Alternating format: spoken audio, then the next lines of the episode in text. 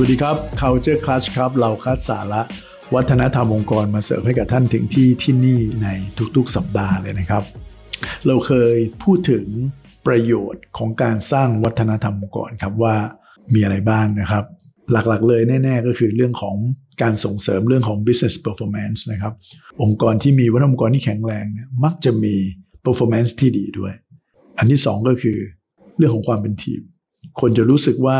ตัวเองเป็นพวกเดียวกันมี DNA เดียวกัน มี engagement ร่วมกัน อันที่สามก็คือช่วยในการ attract พวกคนเก่งๆ เข้ามาทำงานกับเรา องค์กรที่มีวัฒนธรรมองค์กรที่ดีที่ชัดเจน ก็จะดึงดูดคนที่คิดเหมือนกัน take action คล้าย ๆ กันเนี่ยมาทำงานด้วยกันได้ แล้วก็องค์กรที่มีวัฒนธรรมองค์กรที่ดีและชัดเจนนะก็เป็นหนึ่งในใครทีเลียที่คนเก่งๆ มองหาอยู่แล้วครับ เวลาเขาหางาน อีกอันก็เรื่องของ engagement ในองค์กร พนักงงานก็จะ engage กับองค์กรมากกว่า องค์กรที่วัฒนธรรมองค์กรที่ไม่ค่อยชัดเจนนะครับ และสุดท้ายเลยก็เป็นเรื่องของการที่วัฒนธรรมองค์กรเนี่ยเป็นกรอบในการคิดในการตัดสินใจของคนในองค์กรได้ หรือที่เรียกว่าเป็น guiding principle นั่นเองครับ ส่วนตัวผมเองจุดที่ทำให้ผมเนี่ยมาสนใจเรื่องการสร้างวัฒนธรรมองค์กรอย่างจริงจังเนี่ยก็เพราะว่าข้อสุดท้ายครับ คือการที่มันเป็น guiding principle เราเคยอยู่ในองค์กรที่มี core value ที่ชัดเจน แข็งแรง ถูกเอามาคิดถูกเอามาใช้ในการทำงานในการตัดสินใจอยู่เสมอ เรารู้สึกเลยว่ามันเป็นประโยชน์ เพราะว่า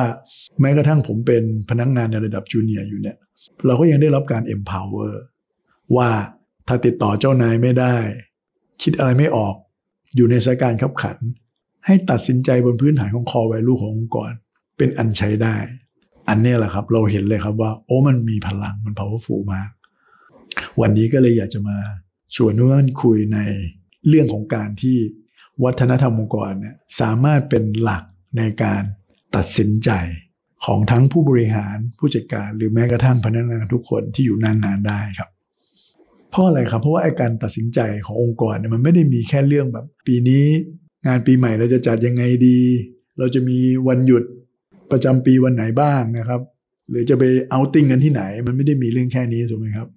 มันมีเรื่องอย่างเช่น การ lay off พนักงาน หรือการตัดสินใจว่าเราควรจะให้น้ำหนักที่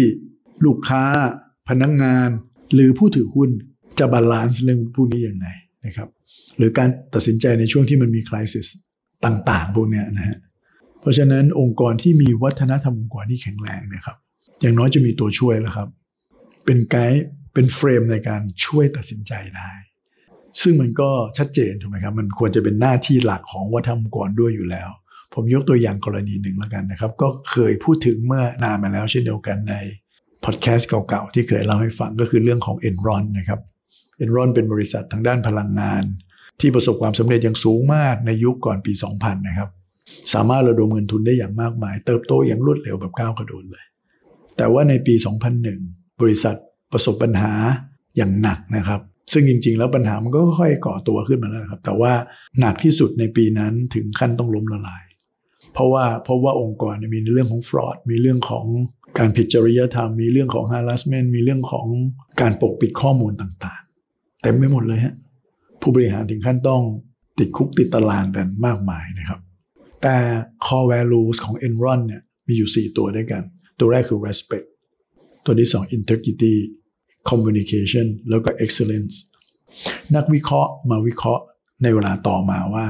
ผู้บริหารของ Enron เนี่ยไม่ได้ทำอะไรที่ตรงกับ core value ทั้ง 4 ประการเลย หรือไม่ได้ตัดสินใจบนพื้นฐานของ core value ทั้ง 4 ประการนี้เลย อันนี้ก็เป็นตัวอย่างขององค์กรที่มีวัฒนธรรมองค์กรไปอย่างนั้นแหละนะครับ เพื่อที่จะไปบอกเขาได้ว่าเราก็มีวัฒนธรรมองค์กร แต่ไม่ได้เอามาใช้ ให้มันเป็นประโยชน์ อย่างที่มันควรจะเป็นอย่างเต็มที่ อ่านั้นหลาย ๆ คนก็อาจจะถามคำถามว่าไอ้แล้ววิธีการยังไงอะเวลาสมมติเรามี core values ซึ่งเป็นส่วนสำคัญของวัฒนธรรมองค์กรของเราเนี่ย เราจะเอามาใช้มันเป็นหลักในการตัดสินใจได้ยังไงนะครับ ผมยกตัวอย่างแล้วกันนะครับ บริษัท Bright Side People เนี่ยเรามี core values อยู่ 4 ตัวด้วยกันนะครับ คือ I O W N I O N นะครับ Impact Open Win Win แล้วก็ Never Settle ในการตัดสินใจครั้งสำคัญขององค์กรเนี่ยเราจะดูซิว่าสิ่งนั้นมันสร้าง Impact ไหม มันสร้าง Impact ให้ลูกค้าไหม มันสร้าง Impact ให้องค์กรเราหรือเปล่า มันส่งผลกระทบเชิงบวกในธุรกิจ หรือในมิติอื่น ๆ มากน้อยแค่ไหนเพียงใด ตัวที่ 2 Open ในการตัดสินใจของเราอยู่บนพื้นฐานของการ ที่เราโปร่งใสต่อกันและกัน ต่อการที่เรารับฟังมุมมองที่แตกต่างกันหรือเปล่า ประการที่ 3 วินวิน ในการตัดสินใจนั้นมีคนไม่วินไหม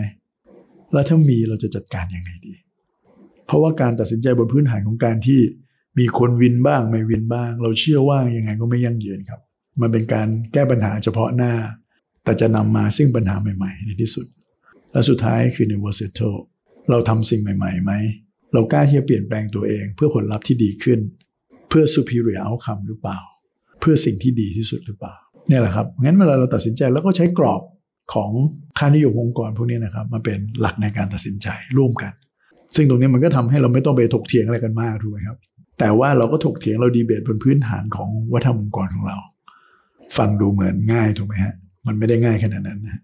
การที่จะมาถึงจุดที่มันจะกลายเป็นสิ่งที่ผู้บริหารผู้จัดการพนักงานนะถือมาเป็นส่วนหนึ่งในการที่จะใช้ในการตัดสินใจเนี่ยมันใช้เวลาและมันใช้การเดินทางของมันนะครับ แน่นอนต้องเริ่มต้นจากผู้บริหารก่อน ที่ต้องไม่คอมเพลมไพร์กับ core value ของตัวเอง แย่ที่สุดก็คือในเคสของ Enron ที่ผมพูดถึง หรือในหลาย ๆ องค์กรก็ต้องยอมรับจริง ๆ ครับว่าเวลาเขาตัดสินใจอะไรเนี่ยผู้บริหารไม่เคยพูดถึง core value ขององค์กรเลย ไม่เคยคิดถึงวัฒนธรรมองค์กรขนาดนั้น ส่วนใหญ่จะมองความเป็นเหตุเป็นผล ใช้หลักการที่ตัวเองคิดว่าเหมาะสมมาตัดสินใจ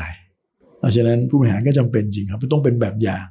ในการตัดสินใจบนพื้นฐานของค่านิยม บนพื้นฐานของวัฒนธรรมองค์กรโดยเฉพาะช่วงคริสิสเนี่ยสำคัญฮะบางครั้งผู้บริหารบางคนในสภาวะปกติใช้ค่านิยม ใช้ culture ในการตัดสินใจ แต่พอช่วงวิกฤตลืมวิกฤตดันไม่ได้ใช้อะไรเงี้ยนะเพราะฉะนั้นการมองว่าเราซีเรียสกับวัฒนธรรมองค์กรมากน้อยแค่ไหนก็ต้องดูตรงนี้ครับว่าในยามวิกฤตเรายังยืนหยัดที่จะเอาหลักของวัฒนธรรมองค์กรมาใช้ ในการตัดสินใจครั้งสำคัญสำคัญหรือเปล่าครับ เนี่ยแหละครับความเป็นแบบอย่าง ซึ่งมันก็จะไหลมาถึงระดับผู้จัดการระดับรองรองลงมาด้วย ที่เขาเห็นความเป็นแบบอย่างนั้น แล้วเขาเอาไปปฏิบัติต่อ แต่ถ้าอยากจะให้มันเป็นสิ่งที่เกิดขึ้นในชีวิตประจำวันของแต่ละคนไปเลยเนี่ยก็ต้องเอาจริงเอาจังในการสื่อสาร เรื่องวัฒนธรรมองค์กรของเรา การตัดสินใจหลาย ๆ ครั้งมันเกิดในห้องประชุมครับ เพราะฉะนั้นห้องประชุมหรือในการประชุมเนี่ยเป็นโอกาสที่ดีที่สุดเลยครับ ที่เราจะส่งเสริมเรื่องของวัฒนธรรมองค์กรครับ โดยเฉพาะเรื่องการตัดสินใจ การ take action บนพื้นฐานของวัฒนธรรมองค์กร มีลูกค้าเราหลายๆรายครับที่มี